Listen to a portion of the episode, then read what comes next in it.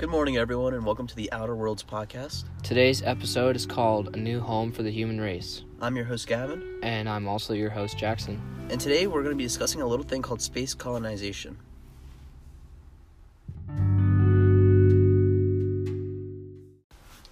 Before we actually get into the hows and whys of space colonization, we should probably explain what it actually is.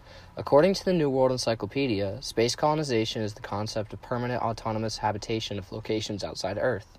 In simpler terms, it's the idea that the human race will relocate and live on different planets and explore different galaxies. Pretty cool, right? Yes, it is.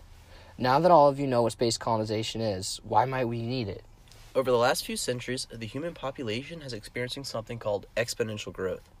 The possibility of overpopulating Earth continues to become more likely every day. Even developed countries like Canada have overpopulation issues. Increases in human populations directly increase the amount of greenhouse gases emitted into our atmosphere. More cars on the road, more food being produced, and more factories produce those goods. And these products of fossil fuels have already had a major impact on plant and animal life. These negative effects also plague humanity. Since the 1970s, heat related deaths have been on the rise. As the heat of Earth continues to rise, billions of people will be affected as less food will be able to be produced. This almost an inevitable problem will have consequences for all of humanity. With such a grim future on the ground, why wouldn't we want to participate in a little space colonization? How is space colonization going to work, you might ask? Well, there are several possibilities, but there are mainly three that stick out the most.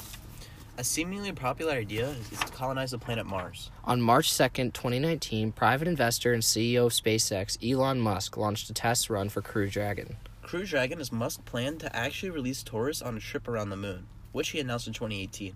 The exact cost of this trip was undisclosed, but is believed by the public to have been between 20 and 40 million US dollars. The test run was successful as the rocket completed a six day mission to the International Space Station. Musk has also made it publicly known that in the future his goal is to create habitats for humanity on planets and moons outside of Earth. But enough about Elon Musk. Let's get into some other ways space colonization might happen. Another possibility of space colonization is free floating colonies or stations. Similar to current space stations, these free floating colonies would be man made structures that we launch into space to house humans, but on a much larger scale.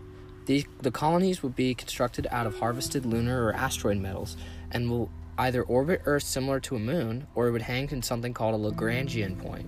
A Lagrangian point is a location in space where the gravitational pull of the Earth, the Moon, and the Sun all balance out with one another, causing an object's orbital motion to become stationary.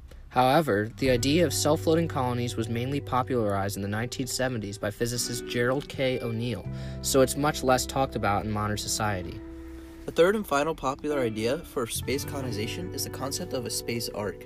As the name suggests, this ark would be much similar to the biblically famous Noah's Ark, a massive spacecraft built to carry thousands of people on a multi generational voyage into space. A major drawback to this plan, and what makes it unappealing to most, is the fact that this would leave a one way trip as far away from Earth as possible, meaning anyone on board would be leaving for good. I don't know about you all, but I'm pretty content with my life within Earth's atmosphere. Agreed. Let's move on. Cool. So now that we've gone over everything regarding the hows of space colonization, it's time to discuss the actual possibility of it. From what we know, surviving in space for long periods of time is possible, as long as certain conditions are met. One of these conditions being the atmospheric pressure changes and the chemical makeup of the atmosphere itself. On Earth, the atmosphere is made up of a mix of 80% nitrogen and 20% oxygen, with an atmospheric pressure of about 15 psi. pounds per square inch. When we leave Earth, however, that all changes and the human body cannot adapt quickly enough to survive for long. However, spacecrafts are built pressurized so that anyone inside would be safe from harm, with Apollo astronauts having survived under a under an atmospheric pressure of 5 psi. To compensate for this difference in air pressure, scientists must also increase the levels of oxygen from only 20% to 100%. Radiation will also pose a significant threat to space travelers, as they get exposed to outerworldly chemicals and compounds that are not present on Earth and without the protection of Earth's atmos- atmosphere and magnetic field. Genetic mutation is one of the biggest side effects of radiation. Things like extra fingers or a cleft palate, though little is known about the exact side effects. What about future generations? Is it even possible to grow life in space? In theory, yes. In 2016, a group of Chinese scientists launched over 6,000 mouse embryos into orbit to test whether or not they could grow into fetuses. More specifically, The scientists were testing to see whether or not the embryos could grow into blastocysts, which are in which is the cellular structure needed to implant the embryos into the uterus, become a fetus. The experiment was successful, as almost all of the embryos were able to transform into these blastocysts. With that being said, scientists do believe that is inevitable, inevitable miscarriages and infant mortality will rise, if not for a short period of time. However, there is a plan to construct a shuttle for birthing mothers that would have a much more Earth-like atmosphere. And now we move on to our last discussion point, which would be our opinions on space colonization, or more specifically, if we think it is a good idea. The way I see it, humans aren't going to be able to slow down our population growth due to developing countries experiencing exponential population growth. This is seen all throughout Africa as countries begin to build their industry, their population grows or begins to grow much faster because of rapidly produced medicines. This will subsequently lead to greater climate change because it is the most industrialized countries that release the most CO2. You can see that the United States are responsible for 25% of emissions of CO2.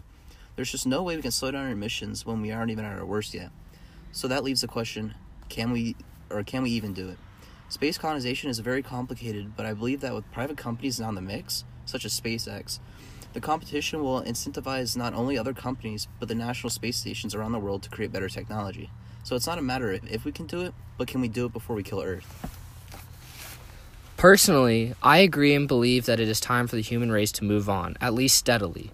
The Earth is collapsing upon itself. Between human induced climate change and overpopulation, it's getting to be too much for us to handle.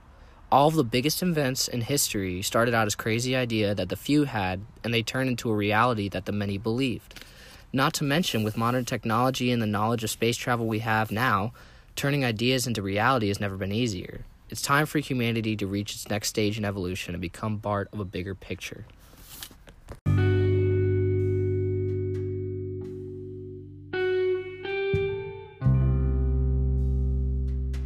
That concludes today's episode of the Outer Worlds podcast. I've been your host, Gavin Borum. And I've been your host, Jackson Wise. Be sure to tune in to the next episode of The Outer Worlds. It's going to be out of this world.